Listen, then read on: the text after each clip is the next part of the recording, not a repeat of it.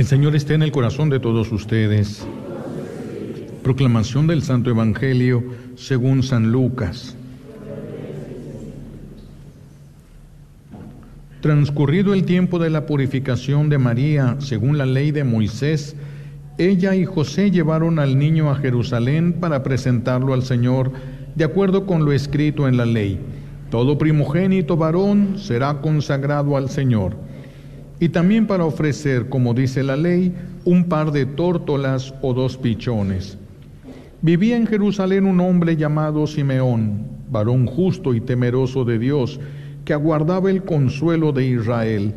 En él moraba el Espíritu Santo, el cual le había revelado que no moriría sin haber visto antes al Mesías del Señor. Movido por el Espíritu fue al templo y cuando José y María entraban con el niño Jesús para cumplir con lo prescrito por la ley, Simeón lo tomó en brazos y bendijo a Dios diciendo, Señor, ya puedes dejar morir en paz a tu siervo, según lo que me habías prometido, porque mis ojos han visto a tu Salvador, al que has preparado para bien de todos los pueblos, luz que alumbra las naciones y gloria de tu pueblo Israel. El padre y la madre del niño estaban admirados de semejantes palabras. Simeón los bendijo y a María, la madre de Jesús, le anunció, Este niño ha sido puesto para ruina y resurgimiento de muchos en Israel, como signo que provocará contradicción, para que queden al descubierto los pensamientos de todos los corazones, y a ti una espada te atravesará el alma. Había también una profetisa, Ana, hija de Fanuel de la tribu de Aser, era una mujer muy anciana. De joven había vivido siete años casada y tenía ya ochenta y cuatro años de edad. No se apartaba del templo ni de día ni de noche, sirviendo a Dios con ayunos y oraciones. Ana se acercó en aquel momento dando gracias a Dios y hablando del niño a todos los que aguardaban la liberación de Israel. Y cuando cumplieron todo lo que prescribía la ley del Señor, se volvieron a Galilea, a su ciudad de Nazaret. El niño iba creciendo y fortaleciéndose y se llenaba de sabiduría y la gracia de Dios estaba con él. Palabra del Señor. Recibimos la bendición con la palabra de Dios.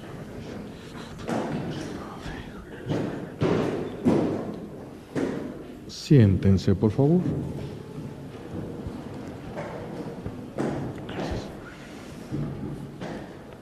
Gracias. Estamos celebrando la, fiesta de la Sagrada Familia. La Sagrada Familia es lo que Dios nos está ofreciendo. Nosotros somos creados por Dios y Dios quiso crearnos a su imagen y semejanza y Dios vive en familia. Dios es un solo Dios, pero vive en familia trinitaria, Padre, Hijo y Espíritu Santo. Tres personas realmente distintas, pero un solo Dios verdadero. Y cuando quiso crearnos a nosotros, no a los ángeles, a, nosotros quiso que viviéramos en familia, pero en una familia como Él la pensó, según su voluntad. Acuérdense que las cosas, cuando uno compra un aparato nuevo, regularmente viene un librito que, que trae las indicaciones el, instructivo, cómo se debe hacer. Y ahí te dice primero lo vas a conectar a la luz, luego vas a quitar aquí, luego vas a conectar por acá, luego le vas a aplastar aquí, luego le vas a quitar acá y entonces va a empezar a funcionar. Y si uno sigue todas las cosas, va pasando paso por paso, funciona el aparato. Pero a veces nosotros por la prisa y el deseo, lo que sea, nos brincamos eso y ya no funciona el aparato porque hay pasos que se quedaron que no se dieron y ya no funciona el aparato o funciona mal. La familia es igual. Si la familia no vive conforme a la voluntad de Dios, no funciona. Una familia que funciona es una familia feliz. Una familia que va en camino de santificación, eso es una familia que funciona. Y si no se vive conforme a la voluntad de Dios, mis hijos, nadie va a ser feliz en esa familia.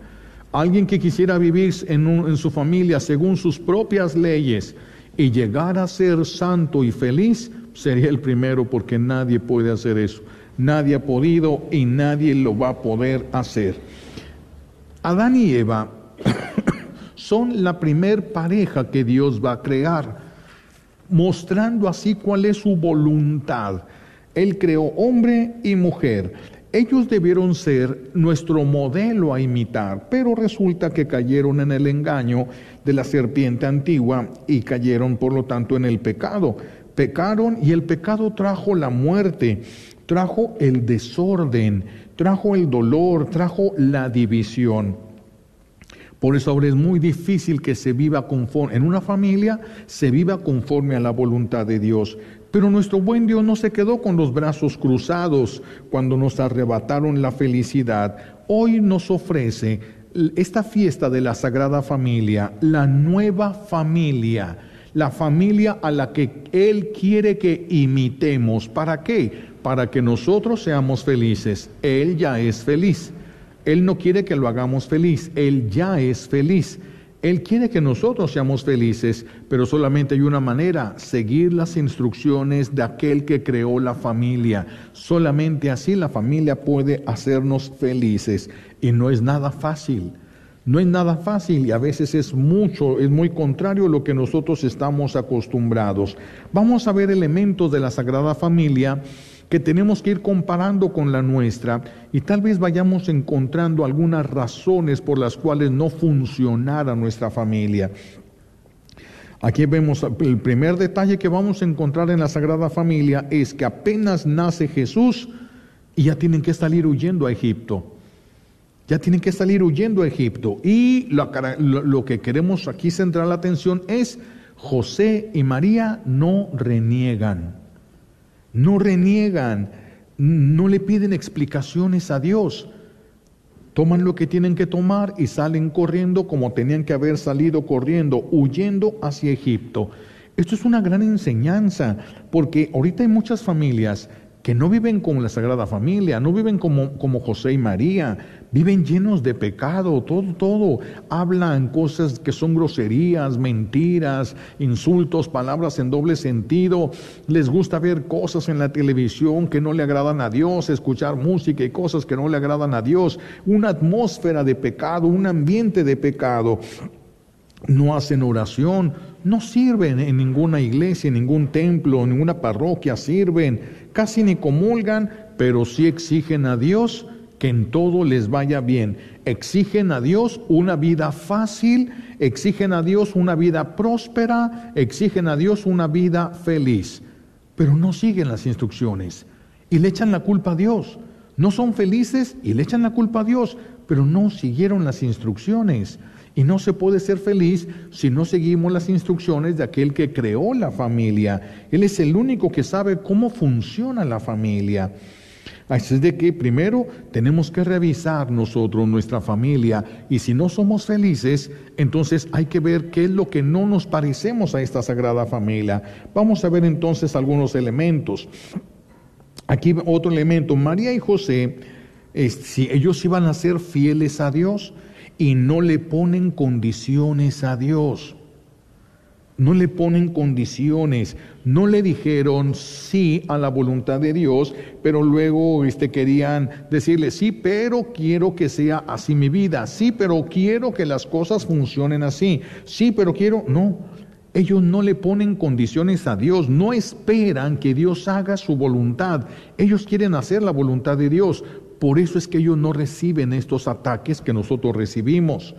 Como nosotros sí queremos que Dios nos haga caso y queremos que Dios haga que nuestra vida sea como nosotros queremos, aunque estemos equivocados, ahí es donde el enemigo de Dios nos puede cargar la mano a nosotros y entonces viene una persona y tienen problemas en la familia y empiezan, el, enemigo empieza con las tentaciones intelectuales y empiezan a decir, ya, ¿de qué sirve ir tanto a misa, tanta rezadera, tantas cosas, tantas confesiones y comuniones y todo está mal, todo siempre sale mal, todo no, no, esto no da resultado, esto no tiene fin y, y ya está haciendo, porque está esperando cosas que Dios no prometió porque está esperando cosas que cree que deben ser, pero nunca le preguntó a Dios si así iban a ser. Simplemente porque cree, ¿qué pasa? ¿Por qué Dios no hace nada? ¿Por qué Dios está así? ¿Por qué no me escucha? ¿Por qué no me hace caso? Es un milagrito que para Él no es ningún problema y yo quiero este milagro. Queremos que Dios esté a nuestro servicio, no nosotros al servicio de Dios. Y entonces la familia no funciona, porque nosotros somos criaturas de Dios. Si tú te hubieras creado tú solito, tú solito te mandas. Pero a ti te creó alguien. Ese alguien que te creó es a quien te debes por gratitud. Es a quien tú te debes por gratitud. Pero nosotros queremos hacer nuestra vida conforme a nuestra voluntad. Y no funciona. ¿Por qué digo que no funciona? Pues nomás miren la cara que traen el que busca la felicidad y le hace la lucha y no y ya trae una no, no, funciona eso entonces no funciona. Aquí lo que vemos en la Sagrada Familia es que José y María sí fueron fieles y no ponen condiciones a Dios no le exigen a Dios que Dios sea y haga como ellos piensan que Dios esté al servicio de ellos no no hacen nada de esto y por eso no reciben tantos ataques intelectuales como nosotros lo recibimos de la Sagrada Familia también aprendemos que todos debemos buscar hacer felices a los demás. María se esforzaba por hacer feliz a José y a Jesús. José se esforzaba por hacer feliz a María y a Jesús. Jesús se esforzaba por hacer feliz a José y a María y todos eran felices. Pero nosotros, cada quien jala la cobija porque le da frío y no le importa si, demás, si los demás se descobijan. Ese es nuestro problema, la falta de amor dentro de la familia, las actitudes propias del amor. Tal vez no amemos lo suficiente, pero sí podemos tener actitudes propias de amor. Y entonces de la Sagrada Familia aprendemos esto, buscar que los demás sean felices. Si tu esposo buscara la manera, se esforzara para, para que seas feliz tú y sus hijos, y, y, y, la esposa se esforzara para que el esposo sea feliz y sus hijos, y los hijos se esforzaran para que los papás sean felices y sus demás hermanos sean felices, todos serán felices. Todos, todos, pero, pero queremos, queremos clonaciones de nosotros. Tú debes de ser así como digo yo y tienes que hacer las cosas como yo pienso, como yo digo, como a mí se me ocurre, como yo me imagino, como si nosotros fuéramos Dios. Queremos clonaciones de los demás. Eso no hace feliz a una familia. No es la familia que Dios pensó. En una familia que Dios pensó no es así no es que todos se parezcan, sean una clonación del papá o sean una clonación de la mamá. No es lo que Dios pensó para eso, sino que todos nos esforzáramos por hacer felices a los demás, al menos hacerles la vida menos miserable. Todos estamos sufriendo. A veces algunos sufren cosas extras y todavía a veces peores. Y se sufre de pobreza y se sufre de muchas carencias, de muchas cosas. Por lo menos ya no hacerles la vida más miserable a aquellos que Dios nos ha dado como familia. Por lo menos no hacerle la vida más miserable. Por eso la necesidad del perdón dentro del matrimonio. El que no sabe perdonar no se debería de casar porque no se van a casar con un ángel, se van a casar con un ser humano dañado por el pecado original, va a traer errores, va a cometer errores, va a tener debilidades. Entonces, si ustedes no aprenden a perdonar, no sirven para casarse, no sirven para formar una familia, porque para formar una familia se necesita mucho perdón, mucho el perdonarse, todo lo constantemente. ¿Cuántas veces Jesús lo aclaró? 70 veces 7. Todos los días, cada día, 70 veces 7. Entonces, por eso es necesario que veamos que veamos estas actitudes de la Sagrada Familia y las vayamos poniendo en práctica nosotros para que nuestra familia pueda vivir mejor. José, fíjense cómo José no se va a quejar, porque nosotros pasamos la vida quejando. Ya, tomaremos un momento para, para darle el tiempo suficiente a esto de las quejas. Pero José no se queja con María, no le echa la culpa a María de las cosas que a él no le gustaran, cosas que a él le, hubieran dolido. No le echa la culpa a María de las circunstancias de haber tenido que huir a, a Egipto. No le echa la culpa a María de nada, del dolor que él tiene que soportar. Ni María le reprocha nada. María nunca le reprochó que Jesús hubiera tenido que nacer en una cueva. Nunca le reprochó María nada. Es una característica de la Sagrada Familia. Nosotros tenemos que aprender a callarnos. Ya hay quien va a hacer justicia, no la hagas tú. No la hagas tú porque porque se te puede pasar la mano y si se te pasa la mano vas a quedar en deuda con la justicia divina. Entonces, por eso tenemos que tranquilizarnos, tenemos, tenemos que cuidarnos a nosotros, no solamente a los demás, a nosotros, y evitar las quejas, los reclamos con los demás, porque el reclamo es exigirle al otro que haga las cosas como nosotros pensamos que se deben de hacer, como nosotros pensamos que está bien que se haga. Y eso no es así. Nosotros hemos venido a seguir a Jesús a este mundo no a, otra, no a otra persona, a Jesús. Y seguimos a la persona que está más llena de Jesús. ¿Por qué? Porque está más llena de Jesús. Simplemente por eso. En la Sagrada Familia, por eso, como se vive con el, se vive el amor, se vive el servicio, en la Sagrada Familia no hay estrés. No hay estrés, es uno de los males que estamos viviendo este tiempo. No hay nerviosismo, no hay temores, no hay disgustos, no hay caras largas. No hay caras largas. ¿Cuántas veces el esposo llega todo molesto y, la llevan todos y ni nadie sabe ni siquiera por qué está molesto? O la esposa se molesta, la mamá se molesta y la llevan todos y nadie sabe por qué está molesta. No tienen por qué llevarlo todos. Tenemos que aprender a solucionar los problemas de manera particular, no que se generalice, me siento mal y todos la llevan, no tiene por qué ser así. No tiene por qué, hay que enfocarnos hacia el problema y darle. Podemos, si sentimos que estamos perdiendo el control, dile a la otra persona, me siento mal, toma distancia porque me siento mal y yo puedo perder el control. Y aquella persona tiene que entenderlo y tiene que dar el espacio que se necesita para esto. Por eso repito, aquí en la Sagrada Familia no hay estrés, no hay nerviosismo, no hay caras largas, no hay reproches, nada de eso, ni con ellos ni para con Dios. Porque la gente le echa la culpa a Dios absolutamente de todo. No hay reproches en la Sagrada Familia. Y no hay reproches porque son conscientes que cada quien hace lo mejor que puede hacer las cosas. Esto es bien importante. Esto es bien importante. estar seguros de que la persona lo hizo lo mejor que puede. Lo mejor que puede. Porque empezamos a meternos pensamientos que no tienen nada que ver. Nada que ver. Y una persona trató, por ejemplo, la señora eh, estaba planchando la ropa, llega su viejo porque quiere agarrar una camisa y está mal planchada la camisa. Y entonces aquel empieza, ah, qué descuidada, no le importó, como no son sus vestidos, fuera su vestido y estaría bien planchadito, pero como no es su vestido, como es mi camisa, no le importó. Y mira cómo está. Y está así porque ella le traía temperatura, no, no, no alcanzó a terminar de planchar. No podemos ver, no podemos emitir juicios. Hay que pensar, lo hizo lo mejor que pudo. Tal vez no es suficiente para mí, pero lo hizo lo mejor que pudo.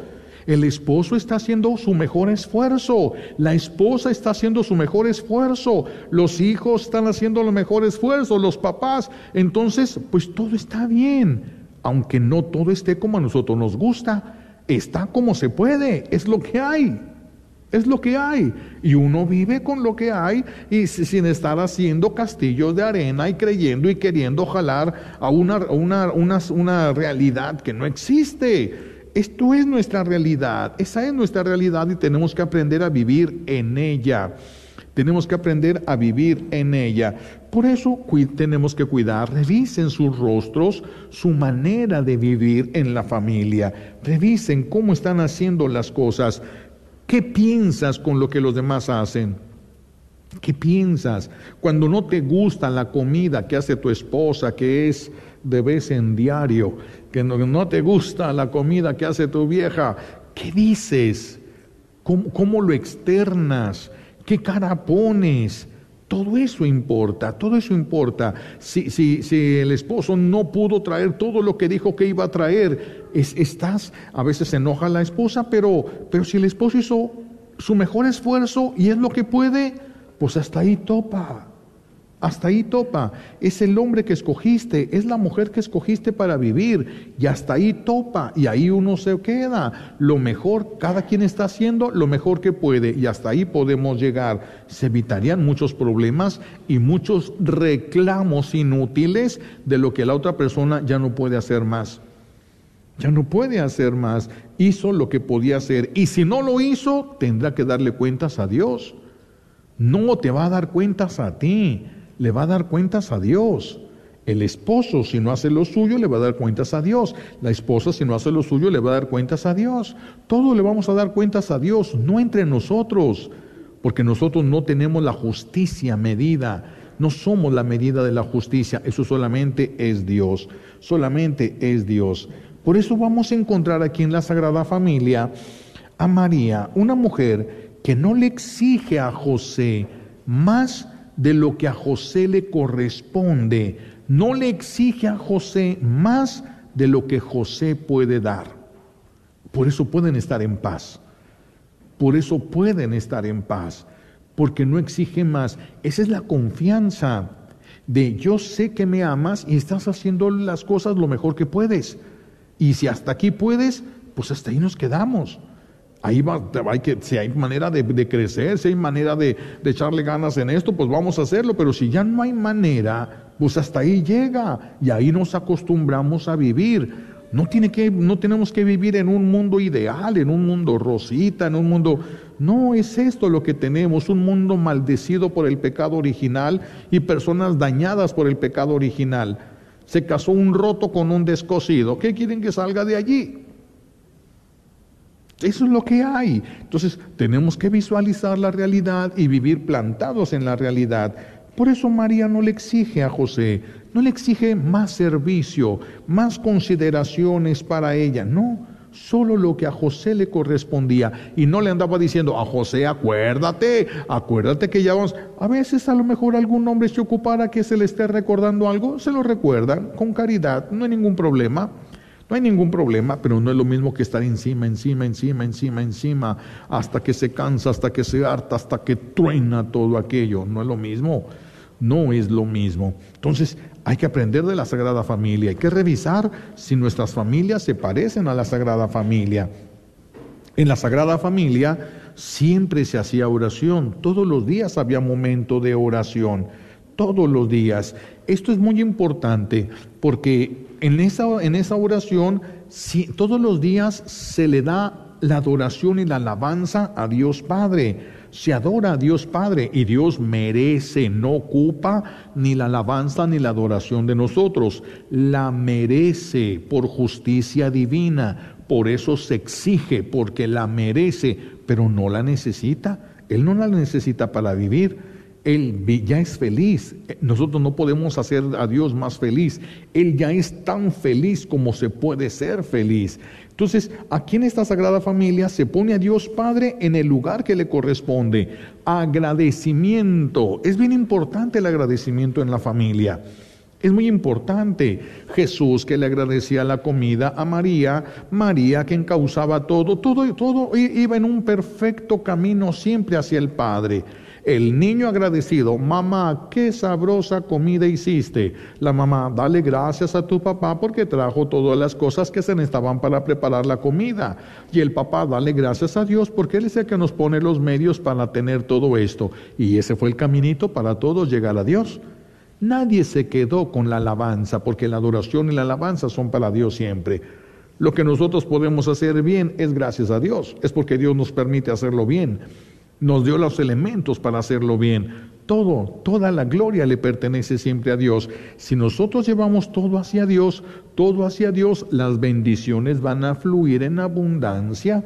Las bendiciones van a fluir en abundancia. Pero si no somos agradecidos, Si el esposo no es agradecido, si la esposa no es agradecida, el, esposo, la esposa ahí medio matándose para hacer la comida lo mejor que puede con lo poco que trae el viejo, y todavía se enoja el viejo, pues no, eso es esa falta de gratitud divide a la familia, divide a la familia. Por eso gratitud, todos agradecidos con lo que el otro puede hacer. Y hasta ahí nos quedamos. Es lo que puede. No le podemos exigir que den más de lo que pueden dar. Hay que aprender a quedarnos hasta donde nos corresponde. Entonces aquí en la Sagrada Familia todo es gratitud, pero gratitud que siempre termina en Dios Padre. Todo termina siempre en Dios Padre, porque siempre es bueno lo que de Dios viene. Siempre es bueno lo que Dios permite para nosotros, aunque sean problemas aunque sean sufrimientos, aunque sean dolores, siempre es bueno porque Dios sabe lo que permite y lo que permite le puede sacar un bien mayor. Permitirlo, ya lo hemos dicho, no significa que lo quiere, sino simplemente, a veces no está de acuerdo, pero dada la libertad que nos dio, lo permite. Entonces, la oración. En cambio nosotros, nuestras familias, nuestras familias, ¿cada cuándo se hace oración? En familia. Cada cuando se hace oración en familia para darle a Dios el lugar que le corresponde. Cada cuando se hace oración. Es más, si a nosotros nos salen las cosas mal, ya no nos dan ganas de rezar. Cuando las cosas salen mal, ya no queremos rezar. ¿Para qué rezar? ¿Para qué tanto? Ni pasa nada, todo está peor, Dios ni hace nada, no mueve, aquellos sí los bendice, a mí ni me quiere bendecir, Dios no quiere hacer nada y empezamos a renegar de Dios. La Sagrada Familia no renegó cuando tuvieron que huir a Egipto sin dinero, sin cosas suficientes. José apenas alcanzaría a agarrar los instrumentos con los que iba a trabajar la, este, la carpintería y se fue sin conocer a nadie, sin nada sin renegar sobre todo, sin renegar de lo que Dios permite que pase en nuestra vida, aunque no nos guste, sin renegar. Nosotros, repito, apenas nos va poquito mal, ya no queremos orar, y es cuando más necesitamos la oración, y es cuando menos queremos orar. En la Sagrada Familia, otro detalle importante de ver, allí se comía para vivir. Parece que eso es normal, pero no, no es normal en muchos lugares, en muchas familias, viven para comer, no comen para vivir, viven para comer y metieron un desorden en la alimentación. Ahorita una gran parte de la humanidad estamos, estamos metidos en la obesidad, una gran parte de la humanidad, y no es tanto por el consumo de esas grasas, de esas grasas malas, sino por el desorden alimenticio que nosotros llevamos. El desorden, Dios es orden y nosotros fuimos creados para el orden. Pero el amor desordenado de la mamá lleva a la destrucción de los hijos. La mamá llega a la hora de comer, vénganse a comer y el chiquillo, no tengo hambre. Bueno, cuando tengas hambre comes, no se puede. Nuestro cuerpo está preparado y diseñado para vivir en orden. Mételo en ese desorden y no va a funcionar. No va a funcionar. ¿Por qué? Porque el cuerpo ya tiene medido, el cuerpo, eso trabaja solito, no lo tenemos que pensar. El, el estómago suelta todos esos químicos todo este, para prepararse para cuando llegue la comida, desbaratar la comida y poder digerirla. Pero cuando no llega la comida y se quedan esos químicos ahí, empiezan a carcomer la, el, estómago y es cuando vienen las colitis, es cuando vienen las úlceras, es cuando viene la gastritis, es cuando vienen los problemas incluso de digestión. No podemos, el desorden nos mata, el desorden nos hace daño. Los papás tienen que enseñar a sus hijos a vivir en el orden establecido por Dios desde el principio. Hacia allá tenemos que tender, porque si ustedes les permiten el desorden, los van a destruir. El desorden a nosotros no nos hace bien, no nos hace bien. En la Sagrada Familia sí va a haber todo este orden. Ahí por eso digo, ahí comían para vivir, no vivían para comer no solamente es comer lo que yo quiero y a la hora que yo quiero. Hay cosas que mi cuerpo necesita, pero tal vez no me gusta su sabor. Pero eh, hay que aprender a comer por disciplina. Hay que aprender a comer lo que tu cuerpo necesita, no solo lo que es agradable al, paladar, sino lo que el cuerpo necesita.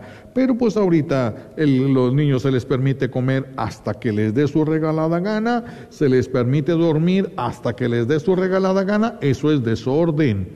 Y el desorden mata, a nosotros nos mata. Los niños, los papás los dejan que jueguen, pobrecito niño, déjalo que juegue, le gusta jugar y juega hasta la una, dos, tres de la mañana. Así de que al siguiente día ya no rinde, ya no puede trabajar, ya no puede hacer casi nada, casi nada porque no durmió bien. Tenemos nosotros una hormona que se llama la hormona de la recuperación. Esta hormona solamente trabaja de las 10 de la noche a la una de la mañana. Si la persona se duerme a las 10 de la noche y se levanta a la 1 de la mañana, al siguiente día rinde. Su cuerpo se restableció, se recuperó del desgaste. Se duerme a la 1 de la mañana, ya no trabaja la hormona. Te puedes levantar al mediodía del día siguiente y te vas a levantar cansado, con dolor de cabeza, te vas a sentir mal porque no se recupera el cuerpo. No, no, no, no existimos para hacer lo que nos dé nuestra regalada gana.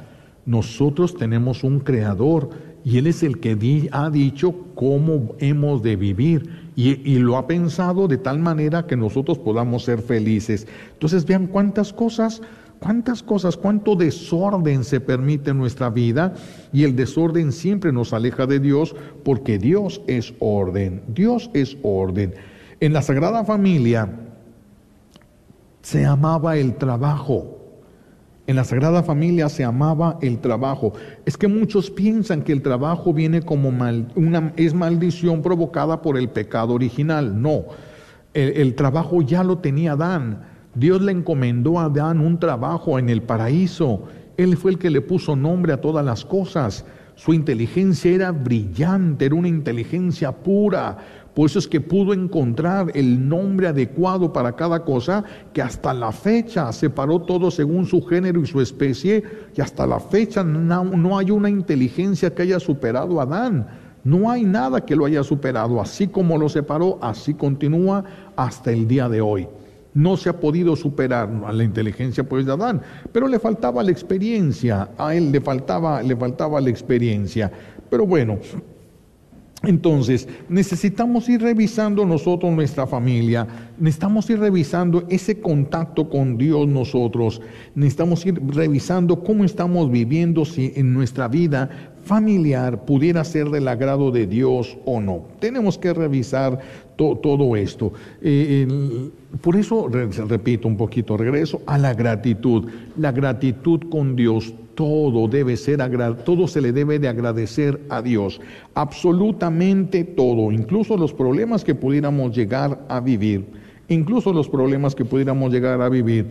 Por eso en la Sagrada Familia todo se hacía de buena gana. Todo lo que le correspondía a alguien se hacía de buena gana, porque no hay desorden no es al ratito lo hago, no es después lo hago. En la Sagrada Familia todo tiene su lugar, todo tiene su orden. Entonces todo estaba en perfecto orden, nadie se sentía mal, no se lastimaba a nadie, no se le estaba presionando a nadie, porque todos hacían lo que tenían que hacer en tiempo y en forma. Pero nosotros tenemos un desorden muy grande heredado. Hay quienes no tienen el problema en el desorden, en el, en el, desorden, pero tienen otro tipo de problemas. Nosotros muchos, yo tengo ese problema en el orden, se me escapa mucho a mí lo, del orden y, y, cuando se le escapa a uno lo del orden, se te escapa lo de los tiempos que se tienen que hacer las cosas. En la Sagrada Familia todo se hacía en tiempo y en forma, todo se hacía de buena gana lo que a cada quien le tocaba hacer, sin posponerlo. Nosotros llegamos y nos quitamos una, una chamada y la ponemos en una silla. No va en la silla, pero la dejamos en la silla y ese, ese al ratito la pongo, al ratito la regreso, al ratito, al ratito, y ahí puede durar una semana. Eso es desorden que nos priva de bendiciones. Nosotros necesitamos aprender el orden, a vivir en el orden, meternos en el orden, acostumbrarnos al orden, porque fuimos creados para vivir en orden.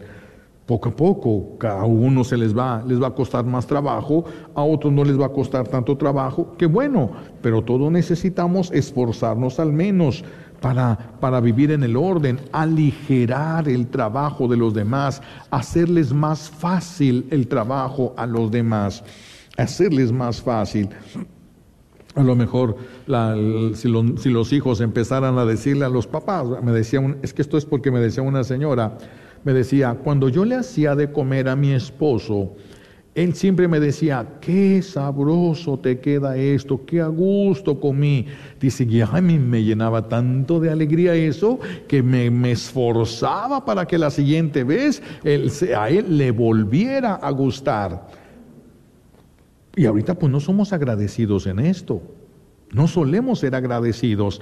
La mamá hace de comer, hace su mejor esfuerzo y nadie le dice que está bien, nadie le dice que está sabroso. Deberían de acostumbrarse los niños a decirle a su mamá. Mamá, qué sabroso te salió la comida. Aunque luego se confiesen.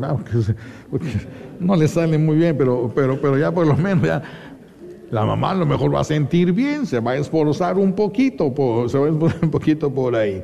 Entonces, eh, eh, necesitamos regresar, regresar al orden establecido por Dios. Adán y, Adán y Eva, o más bien Jesús y María, Jesús, José y María, van a respetar siempre este orden puesto por Dios desde el principio. Y aquí es donde empiezan muchas cosas que, estamos en, que en esta sociedad es muy difícil ya de entender para nuestros niños y para nuestros jóvenes. Y ya los que estamos viejos todavía nos cuesta un poquito de trabajo, más a ellos porque ellos tienen más fuerte la influencia que nosotros. Pero José y María vivían tanto en el orden de Dios que José sí parecía hombre y María sí parecía mujer. Esto que parece cualquier cosa no es cualquier cosa. El hombre debe parecer hombre y la mujer debe parecer mujer. Cada quien debe de estar en el lugar que le corresponde por Dios, porque si no, la familia no funciona. La familia no va a funcionar. El hombre es al que le corresponde. El hombre fue ungido en su voz. La voz del hombre tiene una unción de autoridad, de mando. Por eso la voz varonil es seca es cortante. Las órdenes que da un hombre son cortantes. La mujer no tiene esa autoridad. No tiene esa autoridad. ¿Y, por qué no la tiene? Porque la unción que Dios le dio a la voz de la mujer es una unción de delicadeza, de ternura, de amor. Entonces, como le dio esa unción, a ella no le salen las palabras con la fortaleza, aunque lo diga más fuerte que el hombre, no tiene el mismo impacto que el hombre. No tiene el mismo impacto porque está ungida la voz de la mujer con la ternura. En la del hombre no. Por eso la mamá batalla tanto con los hijos, el papá no. La mamá está, cállense y duérmanse. Ya les dije que se callen y se duerman. Voy a ir y si voy, voy a llevar la chancla porque ya les dije todo. Eh, sí, después de que el esposo se harta de estar escuchando a la mamá, a, su esposa eso, les grita, ¿se duermen o quieren que vaya? Y se acabó. Porque si no saben que de ahí van a dormir calientitos todos. Se acabó. La voz de la autoridad, la voz de mando la tiene el hombre la tiene el hombre, es, el que debe dirigir la casa, el que debe dirigir la familia, le corresponde, no es si quiere, no es si quiere, no es de que yo soy tan buena onda que voy a dejar que mi vieja dirija, te va a pedir cuentas Dios, porque tú, tú fuiste puesto para eso, no se te preguntó si quieres, no se te dijo si quieres, Fuiste puesto para eso y a ti se te va a pedir cuentas. Dios a ti te va a pedir cuentas. Que mi vieja se encargue, que se encargue aquí. Vas a ver lo que te va a costar allá. Aquí lo puedes hacer, pero vas a ver lo que te va a costar allá. El hombre es el que le corresponde poner ese orden. Al hombre es el que le corresponde. Pero nosotros hemos volteado absolutamente todo. Las mamás empezaron, las mujeres les empezaron a meter en las, ideas del feminismo y les empezaron a decir que las mujeres estaban oprimidas y que las mujeres no las dejaban vivir y que las mujeres no sé cuántas cosas y las mujeres, muchas, muchas mujeres se lo empezaron a creer todo eso y quisieron liberarse de las funciones propias de las mujeres, se quisieron liberar de las funciones propias del matrimonio incluso, propias de la mujer, como la maternidad. Se empezó a trabajar mucho que, que era ridículo, era ridícula. Una mujer embarazada se veía ridícula, que una mujer embarazada se veía mal, se veía no sé. Y empezaron muchos en Europa, muchos pueblos de Europa no tienen hijos, no tienen hijos tendieron esto, se creyeron todo eso, todas esas cosas que les fueron metiendo en su cabeza, lo creyeron y no tienen hijos. Y ahorita son pueblos que tienden a la destrucción, es decir, van a dejar de existir como pueblo. Y entonces empezaron a llegar los musulmanes y los musulmanes tienen 10 hijos cada quien. Entonces es cuestión de tiempo para que toda Europa sea de los musulmanes. Son los únicos que tienen hijos. Son los únicos que van a poder tomar todo el control, derechos y todo, absolutamente todo. Por eso ellos dijeron, nos expulsaron por la mala, pero vamos a entrar, nos vamos, vamos a regresar y nos vamos a quedar a través del vientre de las mujeres. Sí, porque son niños que ya se están quedando ahí, son los que cuando crezcan van a dirigir todo, van a dirigir todo. Las cosas solo funcionan como Dios manda, solamente funcionan como Dios las pensó, como Dios las quiso. Pero pues bueno, cuando las mamás se pusieron a trabajar, pues hicieron muchas cosas, no solo aquí en México, estamos hablando a nivel mundial. Se hicieron las cosas de tal manera que en el hombre, por más que se esfuerza, ya no le alcanza. Entonces la mujer le tuvo que ayudar y se tuvo que ir a trabajar. Cuando la mujer se fue a trabajar, se quedaron los hijos solos. Cuando se quedaron los hijos solos, solamente con la televisión, solamente con las redes sociales, solamente con una niñera o algo, es cuando tuvieron que hacer cada vez más cárceles. Se tuvieron que hacer más cárceles, cárceles más grandes y cárceles de máxima seguridad. Eso no existía. Eso empezó a existir cuando las mamás ya no estuvieron en sus casas. Ya no. Ahorita es bien difícil que las mamás regresen porque a sus casas porque porque ya no les alcanza solamente con el sueldo del esposo. Tienen que ayudarles. Todo esto fue pensado para la destrucción de la familia y vaya que se han destruido a la familia, vaya que sí se ha destruido.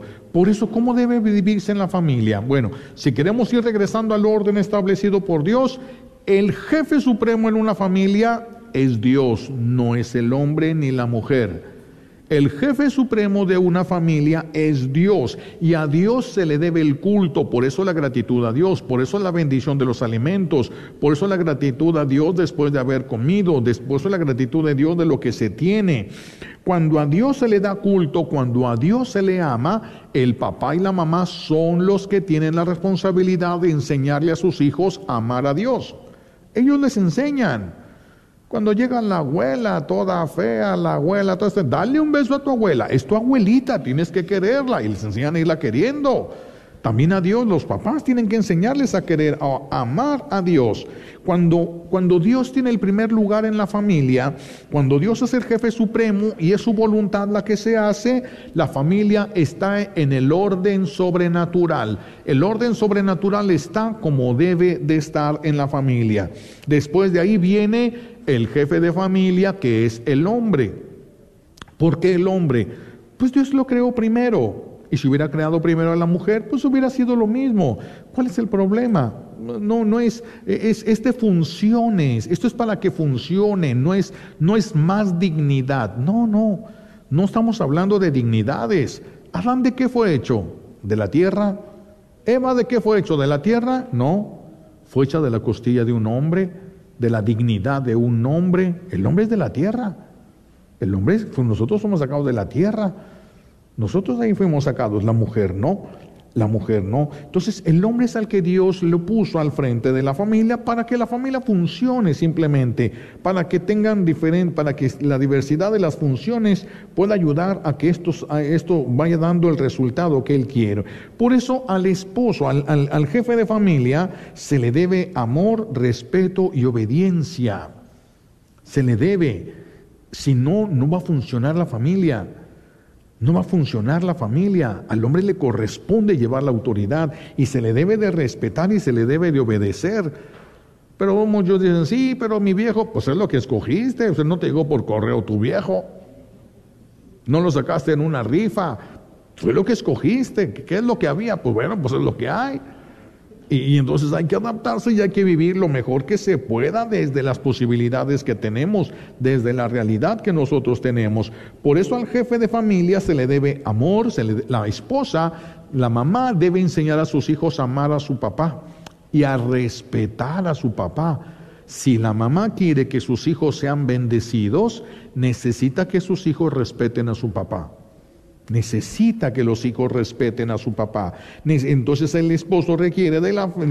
Dios así lo ha puesto para que tenga afecto, respeto y obediencia. Y entramos aquí al orden ya no sobrenatural, entramos al orden moral. Si no se hace esto es pecado. Es pecado. Pero es que el papá que tengo es que no sirve, es que no esto. Sí, sí, pero tú haz lo que Dios te pide para que tú tengas bendición.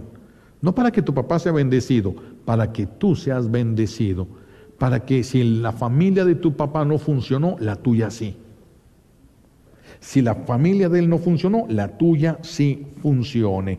Y entonces entra también otra cosa aquí. Todo lo que es de todo es de Dios. Todo es de Dios. Todo lo que hay en la casa es de Dios. Por eso todo se debe de cuidar como algo que es de Dios. No es de nosotros, es de Dios. Y como es de Dios, lo tienes que cuidar y lo tienes que respetar. Por eso el niño no puede salir con su resortera a matar pajaritos porque al cabo que no son de nadie. ¿Cómo que no son de nadie? Son de Dios. Son de Dios, no los creó para que los mataran a pedradas, nada más por gusto. No los creó para eso. Tenemos que aprender a respetar lo que Dios ha creado respetar lo que Dios ha creado, todo lo que de la providencia de Dios nos viene, todo debe ser recibido con gratitud, todo debe de hacernos elevar una oración o una bendición a Dios por lo que nos proporciona. Ese es el orden material. Orden sobrenatural primero, luego viene el orden moral, este es el orden material, el orden material. Y luego viene la mujer también la esposa, el hombre tiene obligación de amar y respetar a su esposa. ¿Por qué digo obligación? Porque eso lo prometió el día que se casó. La fidelidad, amor, lo prometió y respeto. Yo prometo serte fiel en lo próspero, en lo adverso, en la salud y en la enfermedad y amarte y respetarte. Es algo que le van a dar cuentas a Dios. El respeto de, los hijos a la mamá depende del papá. Al hombre es al que le van a pedir cuentas. Del respeto de los hijos a la mamá, el responsable es el papá. Le guste o no, lo entienda o no, le parezca o no. Pueden vivir ustedes como les dé su regalada gana, pero un día van a llegar delante de Dios y van a tener que dar cuentas de esto. Pueden vivir como quieran, pero un día van a llegar delante de Dios y si no estaban donde les tocaba estar, van a ser culpables de que no haya funcionado lo que no funcionó en tu familia y entonces van a tener que pagar. Entonces van a tener que pagar. Por eso no se trata de lo que cada quien quiera, una familia como yo me imagino, la familia ideal, la no, no, no. La familia tiene que, tiene que ir llevándose como Dios la quiso porque es la manera como funciona. Entonces el hombre tiene que amar y respetar a su esposa y tiene que hacer que sus hijos la amen y la respeten a su esposa. Él amando, él respetando, él haciendo, él empujando, respaldando él la autoridad de la esposa. Porque la esposa la autoridad que tiene es una autoridad afectiva. Los hijos le hacen caso porque la quieren al papá regularmente se le hace caso porque se le teme la violencia que de repente agarra el hombre y, eso asusta al niño. No es una violencia que tienen las mamás. Las mamás pueden gritar y hacer cosas, pero cuando la, la violencia del hombre espanta al niño. La violencia de la mamá, sí también, pero no tanto como la del hombre. Por eso es al hombre al que le corresponde amar, en mostrar el amor, para que enseñarle a sus hijos cómo se ama y cómo se debe de respetar. El hombre debe amar y respetar a su esposa, porque lo prometieron, se endeudaron con su voz. Tu palabra te endeudó delante de Dios. Entonces, eso es el orden natural. Eso es, esto es lo, natural, esto debería de ser lo cotidiano, esto se debe de vivir ya como parte de nosotros. Por eso los invito a que se pregunten, ¿estará Dios contento con la forma como tú tratas a tu esposo, a tu esposa y a tus hijos? ¿Estará Dios de acuerdo con eso? ¿Le agradará a Dios la forma como llevas la familia? ¿Tu familia le agrada a Dios? Si no le agrada a Dios a tu familia, si tu familia no le agrada a Dios, ¿quién es culpable? Tiene que haber un culpable. A lo mejor el esposo va a decir mi vieja y a lo mejor la vieja va a decir mi viejo y a lo mejor los dos son culpables. Tienen que detenerse y pensar, porque si tu familia no funciona, hay un culpable. Hay un culpable. Puede ser que sea tu esposo, puede ser que sea tu esposa y puede ser que seas tú. Si no te detienes a revisar la realidad, la verdad, te vas a llevar un chasco el día que te mueras y llegues delante de Dios. Que quieras culpar a tu viejo, que quieras culpar a tu vieja y Dios te haga ver que tú fuiste el culpable. ¿Se imaginan? Ahorita, ahorita, por eso se nos está dando como modelo la Sagrada Familia ¿En qué no se parece la esposa a María, las mamás? ¿En qué no se parecen a la Virgen María? ¿En qué no se parecen los esposos a José? Hay que corregir eso y verán cómo funciona el matrimonio y verán cómo funciona la familia. Pregúntense de, de lo que Dios les ha dado en su divina providencia.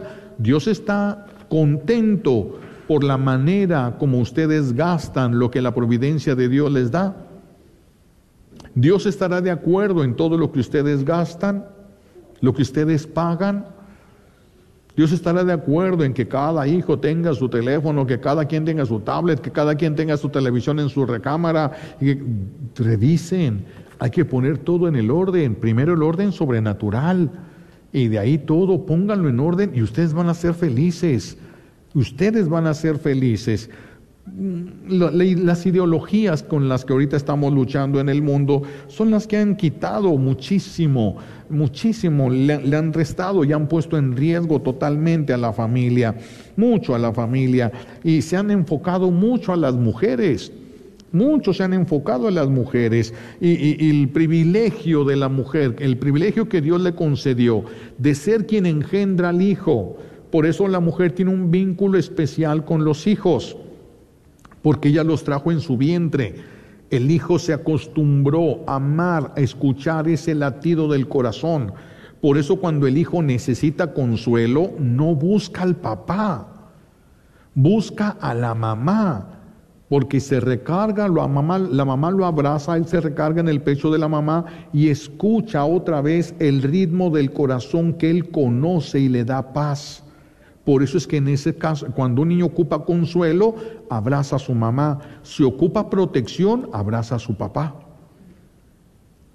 Depende. Y cuando falta alguno de los dos o se invierten los papeles, se desequilibra el niño. Se desequilibra. Cada quien tiene que estar donde le corresponde estar, haciendo lo que tiene que hacer, porque si no lo va a pagar. Porque si no lo va a tener que pagar.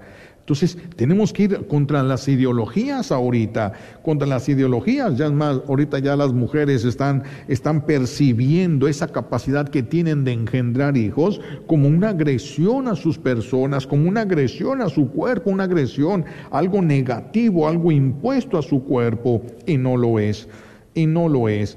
Cuando las mujeres dejaron de educar a los hijos, porque a la mujer le toca la educación, dura más tiempo con los hijos en casa, cuando la mujer dejó de educar, la mamá dejó de educar a los hijos y le dejó todo a la escuela y a las redes sociales, ya no hay hogar.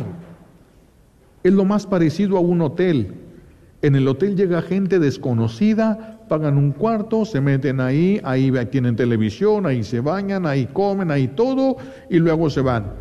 Y ahorita pareciera lo mismo. Ya no es familia, ya no es un hogar, ya es un hotel. Cada quien llega a la hora que quiere, hace lo que quiere. Antes, antes compartían, por lo menos comían juntos. Como no había televisión, tenían que platicar porque tenían que hacer algo. Ahorita con la televisión y con el, con el internet, con los celulares, aunque se sienten a comer juntos en la mesa al mismo tiempo, ya nadie platica. Todo le dan el tiempo a los celulares. Y ahora ya son desconocidos. La mamá dice, ¿cómo es posible que mi hijo haga eso? Pues sí, no lo conoces. Es que tú no lo educaste, no lo conoces, tú no lo educaste. Y son los problemas ahorita en, las familias. Parece que no son hijos de ellos y no, porque no los educaron ustedes. Por eso es que muchos hijos ya no se parecen a la familia, ya no se parecen a la familia. Y ahorita pues ya se, en las ideologías han logrado que el hombre se feminice y la mujer se masculinice. ¿Y qué hemos ganado? ¿Qué hemos ganado con eso? Nada. Es que la mujer, y creo que se le llama hipergamia, no me acuerdo bien el nombre ahorita, la mujer tiende siempre eh, eh, en su mentalidad, ¿no? en, en, lo que Dios, como Dios la hizo. Fíjense, una, mucha, una adolescente de secundaria, ¿va a andar de novia con alguien de secundaria? No, las de secundaria buscan a los de prepa. ¿La de prepa va a buscar a alguien de prepa? No, las de prepa buscan uno de la universidad.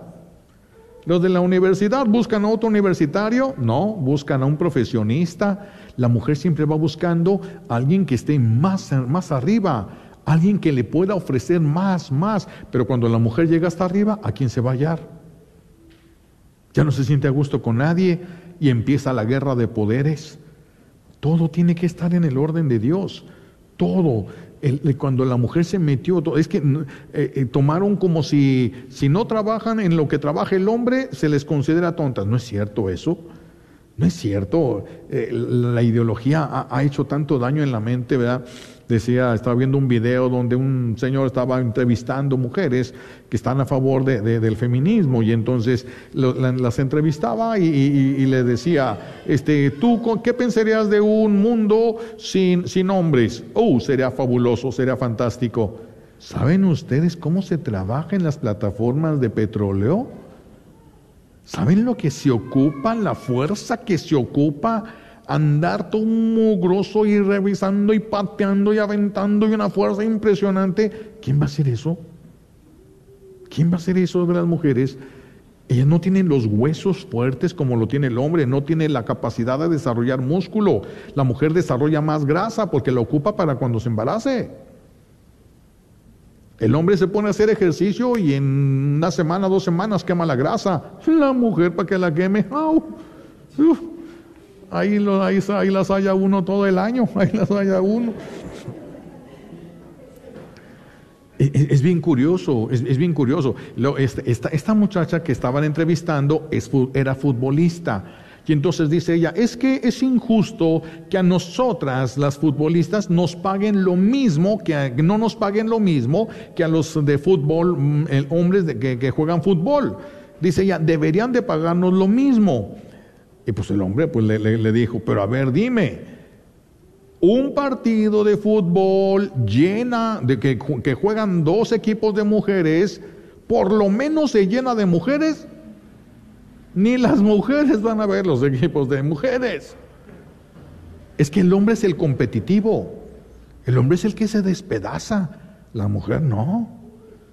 Y esa competición es lo que llama la atención que no hay en la mujer, es otro tipo de competencia el que lleva la mujer, no es esto propio de, de, en estos deportes. Y empezaron a poner que, que, igualdad. Ay, pusieron a una de las campeonas de esos, de, esos, no me acuerdo cómo se le llama ese, cuando se pelean pero a patadas y, y de todo, y pusieron a la número uno con uno que era como el número 200 y feria de los hombres, y le puso una porque el hueso es más fuerte, no tiene chiste. El hueso del hombre es más fuerte, el músculo es más, más fuerte. Eso no tiene chiste, vamos, es, es, eh, eh, es, es, este, no es justo poner una competencia de un hombre con una mujer, no es justo, no es justo eso. Pues, pero pues estos son los logros del feminismo, que es lo que han hecho, despedazarse nada más.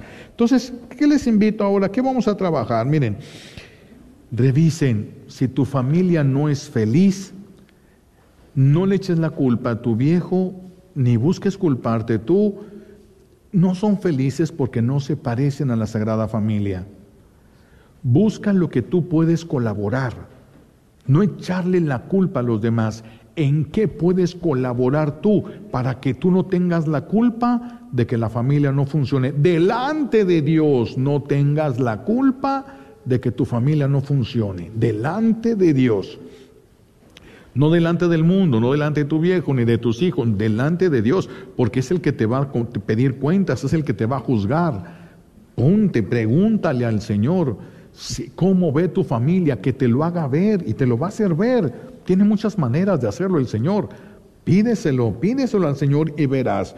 Pídeselo, eh, que tú no seas el culpable. Pon lo que está de tu parte, esfuérzate, aunque seas el único que se esfuerza por, por hacer lo que Dios quiere de tu familia. Aunque no te hagan caso tus hijos, ni tu viejo, ni tu vieja, tú hazlo, porque tú vas a ser juzgado por ti, no por lo que los demás te respondieron o no. Eso no vas a ser juzgado tú, tú vas a ser juzgado por ti, por lo que tú hiciste. Por lo que tú hiciste, tú vas a ser juzgado. Las familias no funcionan si no se pone cada quien en el lugar que le corresponde. Luchen para estar en ese lugar. Luchen para estar en ese lugar.